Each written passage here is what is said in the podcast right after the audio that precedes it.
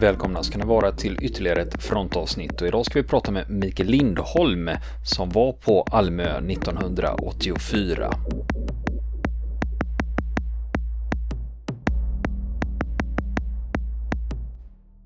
Du kan väl berätta lite om hur det kommer sig att du valde att bli militär? Hur det kommer sig att jag blev militär? Ja, eh, det var nog ett antal olika, som det brukar vara, lite slumpens skördar jag hade nog en idé om att jag skulle bli skogvaktare. Men eh, sen hade jag en kompis som gick med i FBU. Och så halkade jag med där och som 16-17-åring var jag ute på en massa aktiviteter där. Och sen när det var dags att eh, göra värnplikten eller grundutbildning då, då sa han, ska du inte söka också? För han sökte och skulle bli plutonsofficer. Så då hakade jag på det och gjorde det och jag blev kvar där då i drygt 42 år och han slutade efter några år så att det blev omvända resultatet där. Ja, men då gick du på officershögskolan i Stockholm då eller? Alltså på den tiden, 1975 ryckte jag in, då hade vi ett, ett system med plutonsofficerare med då var överfria sergeanter, fanjunkar och sen var det kompaniofficerare, fänrika löjtnanter, kaptener och regementsofficerare som var löjtnanter och uppåt. Och då började jag som sån här plutonsofficer och då var ju utbildningen på regementet i Eksjö, i 12. Och sen eh, gick jag en skola för att bli sergeant och sen så fick jag då ett erbjudande av regementet att, som det hette på den tiden, läsa vidare och bli regementsofficer. Och då eh, fick jag eh, komplettera lite eftersom jag läst praktiskt gymnasium så fick jag eh, komplettera lite studier och gick på Försvarets gymnasieskola i Uppsala i två år och hamnade sen då på Karlberg 82-83 och blev då regementsofficer. Löjtnant blev man ju när man hade gått ut Karlberg då. Men det här med Eksjö, kommer du från Småland? Ja, jo det gör jag. Jag kommer från ett litet samhälle utanför Vetlanda kan man säga. Så det var väl, eh, de flesta då hamnade ju på I12 eller Ing 2. Eh, båda de regementena låg ju i Eksjö. Var det någon som hamnade någon annanstans så, så eh, var det en liten happening faktiskt. Någon som kunde komma hem och berätta någonting annat än om Eksjö. Mm. Men hur var det sen? Och då kommer du som nybakad var du löjtnant eller fänrik då? Eh, 83 när jag slutade på Karlberg, då var jag löjtnant och då, då hade jag ju varit så efter värnplikten och eh, de här grundläggande utbildningen där då till instruktör som man gjorde. Sen jobbade jag ute på kompanier då och eh, ända fram till jag gick Karlberg och de här skolorna. Så eh, när jag kom hem där då som löjtnant 83 så kände jag mig ändå ganska väl förberedd. Utöver skolorna så hade jag ju den där praktiska erfarenheten som plutonsofficer. Så eh, det kändes ganska bra faktiskt, var det bagaget. Ja, så när du fick ansvar för den här plutonen då hösten 1983 när de ryckte in, det var inte första gången så att säga? Nej, nej det var det inte. Då hade jag varit med på ett antal plutoner och liksom lärt mig hur systemet var, hur ett ett utbildningsår var upplagt och hur man jobbade och ja, det var liksom känd materia så jag kände mig ganska trygg i, med den biten då i, i uppgiften. Hur var det för när vi tänker, när vi pratar om Sverige 1983, det är ju ganska annorlunda jämfört med hur det var idag. Hur sågs ni som eh, att vara officer på ett regemente? Ute i samhället menar du? Ja, precis. Eh, ja, alltså när man, när man var en liten garnisonsort som Eksjö så var ju de här två regementena dominerade ju väldigt mycket. Va? Det var ingen som höjde på ögonbrynen när man gick på affären och handlade efter jobbet eller cyklade hem i uniform och, eller alltså visade sig i uniform så. Det, det var, tillhörde ju liksom den normala bilden så att eh, alla kände ju ett antal människor som jobbade på regementena och ja, så att det var, där var det nog inget eh, så att säga konstigt med det utan det var normalbilden. Sen levde man ju väldigt mycket där som ung och uh, hade lite kompisar på andra ställen i, i landet men uh, nej, det var ingenting sådär eh, varken eh, särskilt negativt eller positivt som man kan påminna mig utan det traskade nog på. Och sen försvaret på den tiden, det var ju kalla kriget och det var ju ett stort, vi hade ju ett stort försvar i, förhållande till våran storlek som land. Ja. Märkte ni av det på regementena också, att ni var liksom prioriterade? Ja, alltså det är väl mer efteråt som man kan börja reflektera över vilken stor verksamhet det egentligen var som på det regementet då, I12 som jag tillhörde, alltså vi hade en krigsorganisation, vi utbildade för en krigsorganisation som bestod av två brigader, fem stycken lokalförsvarsbataljoner och en mängd värnkompanier och liknande. Alltså det var ju en jättestor krigsorganisation. Och jag skriver på något ställe att det, det är ungefär lika stort som hela armén idag svarade ett sånt regemente för. Och det var ungefär lika på de här infanteri och eh, infanteriregementena i alla fall hade ju två brigader som regel i krigsorganisationen. Så det var ju en gigantisk verksamhet och det var ju inte bara då grundutbildning utan det var ju repetitionsutbildning med krigsförbandsövningar och särskilda övningar befäl och som man fick då vara med och jobba i och som ianspråktog tog huvuddelen av, av eh, befälskåren då när vi inte hade grundutbildning. Då var det repetitionsutbildning. Så det var verkligen full fart. Mm. För när man pratar med folk om det här med eh, var vi befinner oss idag och hur det såg ut för 40 år sedan så är det ofta i ett nostalgiskt skimmer eh, av att ja men på den tiden när vi var 800 000 man när vi var mobiliserade och det var men det måste ju också ha funnits saker som inte var så bra. Ja. Som har utvecklats sedan dess på 40 år menar jag. Nu, ja. Du var ju ändå inne i försvaret ganska länge. Mm. Nej men eh, det är klart att och det, det finns det väl egentligen hela tiden, alltså saker som jag brukar säga när, när man pratar om det här att jag tror att vi var bäst på 80-talet. Då var vi riktigt vassa alltså. Och om man tittar på eh, mitt förband, alltså den, de två brigaderna vi hade så var det ju en som var lite modernare och hade modernare materiel eh, än den andra. Den, den eh, moderna eh, brigaden där, hon hade ju terrängbilar, Haubits 77, Robot 70 luftvärn, allt det moderna. Och, eh, medan den andra då hade traktor, var traktordragen i huvudsak och hade lite eh, äldre materiell så. Men den här, den här vassa brigaden där då, där satt ju brigadstaben, satt ju och jobbade. Alltså, vi, vi, mobiliseringsberedskapen eh, var ju gigantiskt hög. Allting fanns ju på hyllorna. Vi var ju marschberedda där på några dygn alltså och, och var väl tränade och övade och alltså vi var riktigt bra då. Men om vi nu kommer fram till hösten 83 när eh, det här nya gänget rycker in. På Eksjö, ni var ju några stycken som kunde ta emot dem där. Ja, vi var ju vi var tre som jobbade på den där plutonen till att börja med. Och vi hade 53 värnpliktiga. Så att när man tog emot i korridoren så ropade de god morgon löjtnant ända ut i tvättrummet. Så det var knöfullt. För det skulle vara 38 eller 40 eller? Hur stor ja, var en skyttepluton? Krigsplacerade var, har jag för mig, på en sån pluton var 37.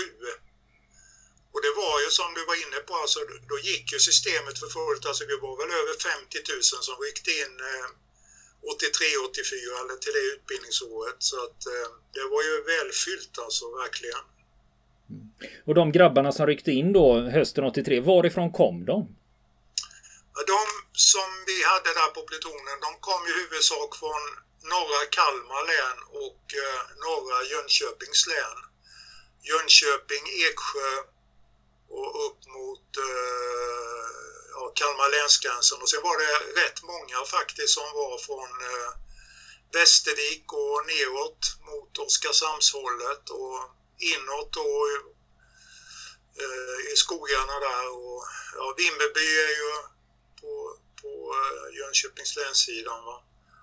Men, ah, men där, där norra Jönköpings län och norra Kalmar län kom det från. Väldigt bra många var ju eh, uppväxta på lantgårdar och hade liksom, eh, var väldigt praktiskt laddade, stabila, vana att vara ute i naturen och klara sig själva. Var det, fanns det också någon tanke med var krigsplaceringen var? Var de skulle rycka in någonstans? Att man hade det urvalet? Ja, det gjorde det ju för att eh, jag vet när man det luftvärnskompaniet som ingick i, i våra brigader, det utbildades ju då på eh, LV4 som vi fortfarande då i början låg i, i Malmö.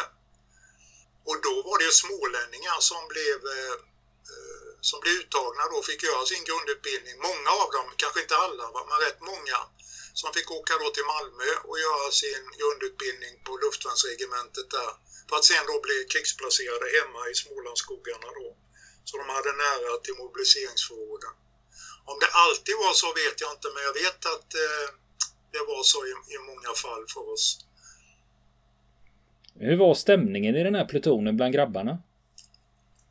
Ja, jag tycker att eh, vi hade en fantastiskt bra stämning faktiskt tycker jag och eh, 80-talet var ju så, det var ju lite påtagligt det här med kalla kriget och vi hade eh, väl passerat över det här efterverkningar på 68-rörelsen och där det var en hel del demonstrationer och sabotage och massjukskrivningar och sånt. Allt det där var övergånget. Alltså det fanns inte mycket spår av sånt utan det var god stämning.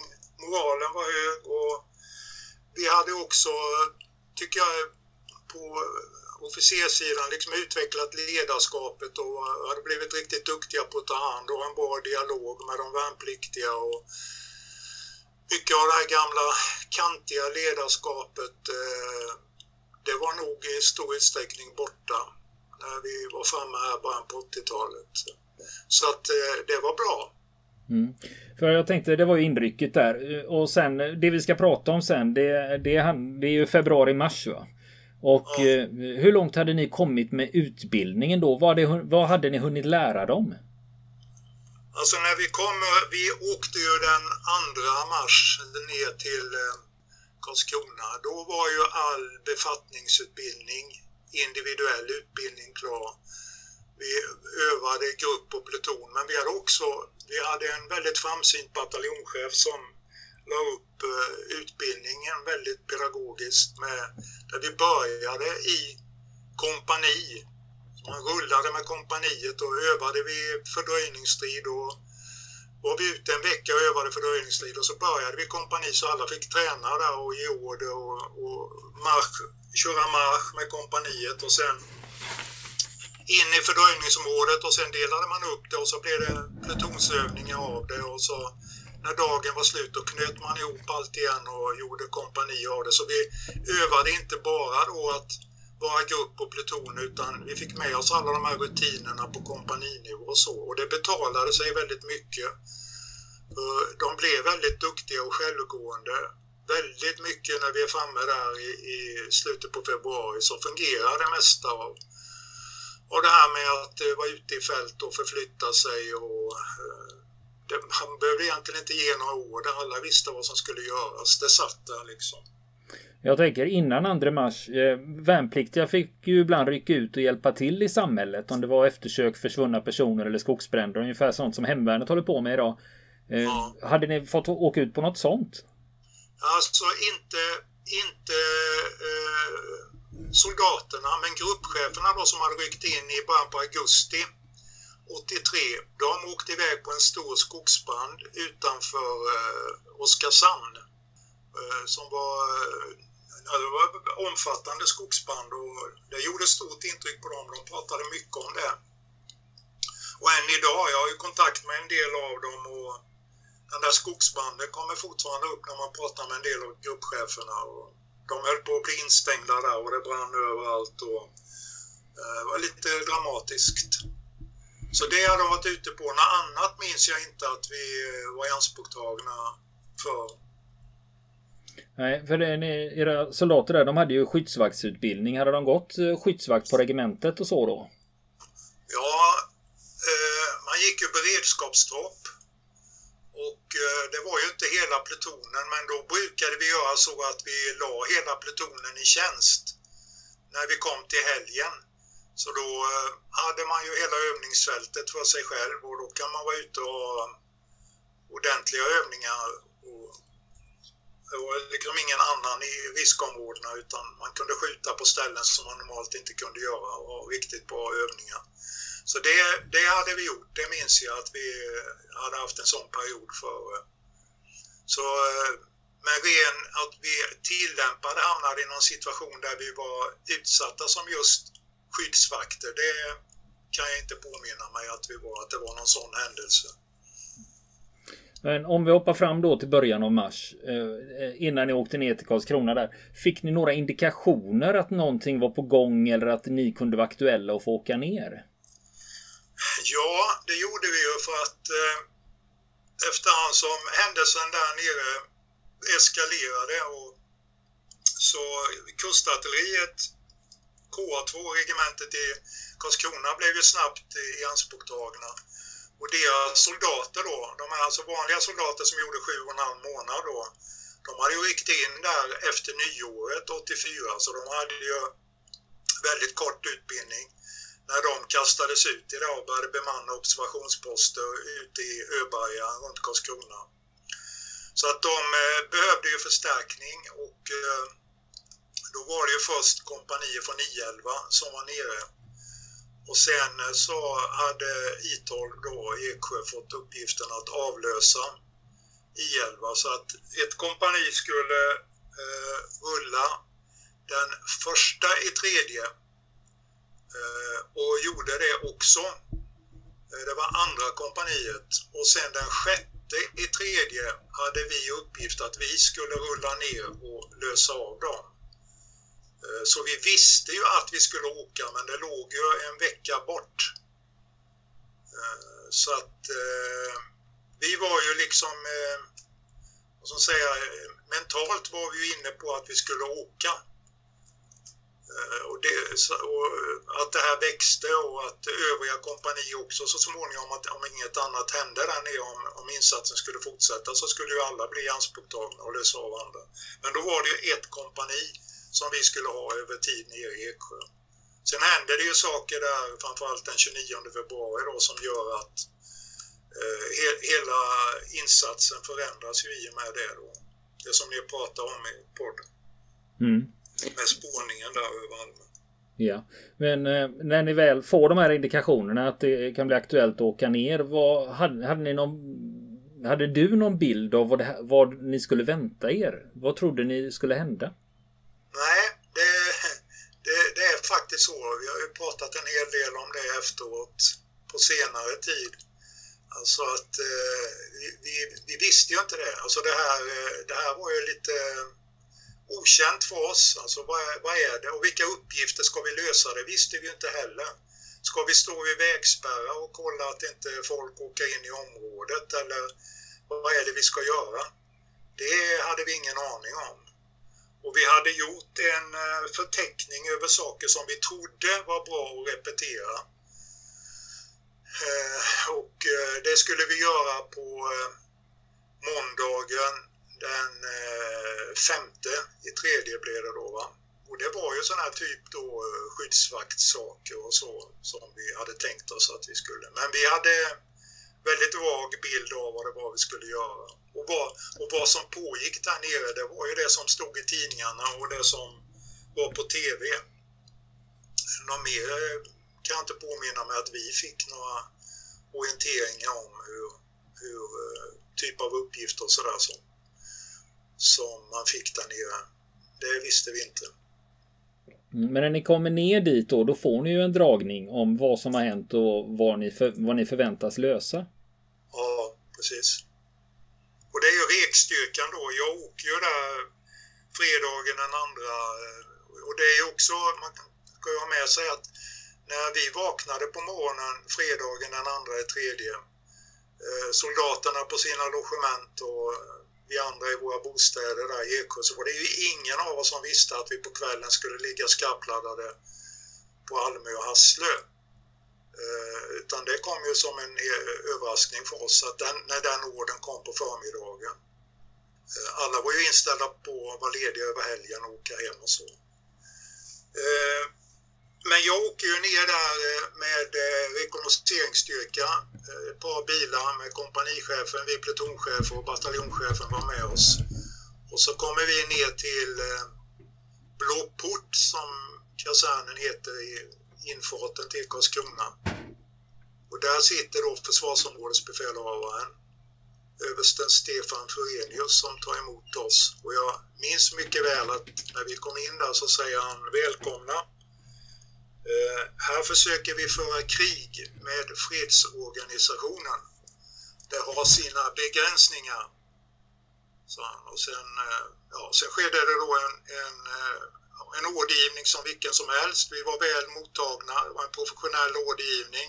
Men skillnaden var ju här att den fiende som man pratade om, det var ju ingen som hade vita band på armen utan det här var ett elitförband som man talade om tydligt för oss ehm, med människor som hade lång utbildning för att hålla på med precis det här som de gjorde i bassängen. Och det, det där, eh, eh jag funderade fundera över det när vi sen åkte ut mot Almö, då, då eh, är det inte svårt för mig att eh, få bilder i huvudet hur det där kommer att kunna se ut. Alltså att våra soldater som har fyra och en halv månads utbildning huvuddelen av dem som överhuvudtaget inte har övat det här. Att eh, leta elitsoldater i skärgården. Vi har övat strid mot en mekaniserad eller luftlandsatt fiende. Vi skulle ju gruppera med det här förbandet runt Trelleborg i Skåne. Och då inser jag att eh, ett möte där bland enbuskarna mellan de här två så har vi ju inte en chans. Dessutom, och det min, min stora känsla den där fredagen, den andra och tredje. Frustration över att man dessutom säger att vi ska lösa den här uppgiften med vaktbestämmelserna. Vilket gör att man binder upp händerna på oss och skapar en oerhört, är min uppfattning då, en oerhört farlig situation för våra soldater. De är helt chanslösa. Om de då ska stå och börja ropa halt, halt eller jag skjuter skarpt, börja plocka bort saker som hindrar dem från att osäkra och sen skjuta varningsskott. Eh, då kommer de ju vara döda med god marginal. Det insåg jag mm. när jag kom där på eh, sena eftermiddagen ute på eh, Almö. Och det, den frustrationen hade jag med mig för jag, eh, jag var ju helt, helt eh, alltså, viktigt för mig var att jag skulle ha med mig alla hem igen eh, den, den tanken finns liksom hela tiden och att eh, man har givit oss så dåliga, egentligen ologiska förutsättningar tycker jag. Det är ju i princip en krigssituation. Men vi ska hålla på med vaktbestämmelserna. Mm. Det här får ju en mängd, mängd eh, konsekvenser. Vi gör ju, jag tar ju några beslut och så småningom så kommer det ju då från ÖB några dygn senare att man häver allt det där med vaktbestämmelserna och vi får eltillstånd. För när vi fick en fråga från en lyssnare under tiden som vi publicerade de här avsnitten och då undrar han varför skickar man en skyttepluton? Varför skickar man inte någon av jägarförbanden till exempel? Ja, ja det är en, eh, den frågan kan man ju naturligtvis ställa sig. Men till att börja med då på den tiden, 84, då hade vi ju inga sådana här specialförband som vi har idag. Och det var så här att den här eh, eh onsdagen den 29 februari som ni beskrev då i podden med eh, den här spårningen över Almö, då inser man ju att nu har vi hittat en väg de använder för att komma in och ut i bassängen. Och på morgonen den första i tredje torsdagen då sker ett nytt bedömande inne i försvarsområdesstaben i Karlskrona eh, med utgångspunkt i att man har hittat den här vägen och då tänker man sig att eh, för det, det, var glest besatt på Almö fram till den här huvuddelen av truppen låg i östra delen. Borta på Senoren, Körke, Stöke. Där var det tätt, men inte här. Här var det egentligen bara en postering vid Haivar som stället heter. Ett, ett, eh, egentligen ett litet militärt förrådsområde med en hamn på östra sidan av Malmö. Då, då inser man att här, här skulle vi ju faktiskt kunna kanske till och med gillra en fälla och, och få tag i några av de här dykarna. Och då funderar man på vad har vi för några som kan göra det här? Kustjägarna? Nej, de är för kort eh, i utbildningen. De har inte kommit tillräckligt långt. Jag minns inte nu när de hade ryckt in, men bedömningen var att det, det är för tidigt att sätta in dem. Fallskärmsjägarna, ja, de hade kommit längre. De skulle vi kunna använda. Och då var det så att Fallskärmsjägarskolan här i månadsskiftet februari-mars 1984, de var på vinterutbildning i Kiruna. Och eh, då går det en underhandsförfrågan från Karlskrona till flygstaben om att få disponera två stycken Herculesplan för att lyfta ner hela fallskärmsjägarskolan från Kiruna. Och det fixar de där på torsdagen så att på sent på torsdag eftermiddagen så står det två Hercules uppe i Kiruna. Men sen så ska ju det här gå rätt väg också då när eh, helheten värderas på försvarsstaben, som det hette på den tiden, då bestämmer man att nej, Fallskärmsjägarskolan får vara kvar uppe i Kiruna och fortsätta sin utbildning. Milo Syd, militärområde Syd, Eh, med stab då i Kristianstad. Man får lösa det här med de förbanden och tillgängliga inom militärområdet. Och därför blev det så då att orden går till I12 på morgonen fredagen den andra och tredje att eh, ni får eh, stödja Karlskrona med ytterligare ett kompani. Så det är eh, bakgrunden till att det var vi som hamnade där. Vilket minne du har! Alltså det, det, är ju så här också att jag, jag skrev den där boken som ni använde 2000, eller den kom ut väl i november, december 2014. Och så tänkte jag att det där blir mitt bokslut över det här och lämnade det där bakom mig. Men sen blev det ju väldigt mycket intresse både i media och massa människor började höra av sig och så vidare och det ena gav det andra och sen hörde pennan och svärdet av sig och ville att jag skulle ge, eller de ville ge ut boken då som en medlemsbok där. Och då hade jag ju samlat på mig och börjat undersöka mer eh, och gjort fler intervjuer och sånt och bland annat nystat upp den där tråden som jag berättade nu. Så att eh, jag, jag har en del sån bättre eller mer information nu då än vad jag hade egentligen när jag skrev första boken. Där. Mm. Men eh, det sista du berättade om när ni kommer ner, det var ju kring ordergivningen då. Eh, ja. Och sen blir det grupp och så skulle du ut och reka och sen ska det ju grupperas också. Ja, alltså rekstyrkan åker ut där då på... Eh, vi blir direkt av med en pluton som vi får uppgift att skicka till östra delen som skulle vara någon slags reserv en larmstyrka som man skulle kunna skicka inom hela området egentligen och de, de hamnar ute på eh, Körkö, andra pluton från vårt kompani. Och resten av eh, kompaniet eller av den här riksstyrkan då vi åkte ut och rekognoserade på Almö Hasslö. Och eh, det började ju skymma. Och sen så första pluton då, vår pluton, åkte före bussarna med huvuddelen på terrängbilar för att komma snabbt fram. Så att eh, jag fick ju plutonen lite tidigare än de andra och kunde börja gruppera där. Men då var det ju mörkt på, det hade hunnit bli mörkt på kvällen. På fredagskvällen när de kom ner. Ja, men det fanns förberedda värn och sånt för er? Nej, nej det gjorde det inte. Det var, eh, nej, det var ingenting sånt. Utan det, vi byggde upp efterhand och vi fick eh, efter ett par dygn där så fick vi sandsäckar och man körde fram sand och vi fyllde eh, sandsäckar och började bygga upp och göra bättre skydd och sånt här. Men från början var det ingenting. För om man tänker sig eh, värnplaceringen, hur den låg, fanns det någon tanke med hur långt det skulle vara emellan dem och var de skulle vara placerade i förhållande till stranden och så? Alltså, jag, Nej, utan eh, jag fick ju en uppgift där att jag skulle då hindra passage över ön mellan bron från fastlandet över till Almö och ner till Haivar. Och när jag tittar på det så, så ser jag den där stranden är ungefär 3 kilometer. Eh, och det är långt för en pluton. Eh, och då började jag liksom att fundera på hur lösa uppgiften. Ska jag gruppera vid stranden? Och sen så det går ju en väg över, en asfalterad väg som jag kallar för Hasslövägen då. Ner till bron över till Hasslö som är en, en eh, bredare tvåfilig väg då. Och jag hade någon idé i huvudet att det kanske är bättre att gruppera längs med den. Eh, för då kommer man ju kunna se om någon passerar över.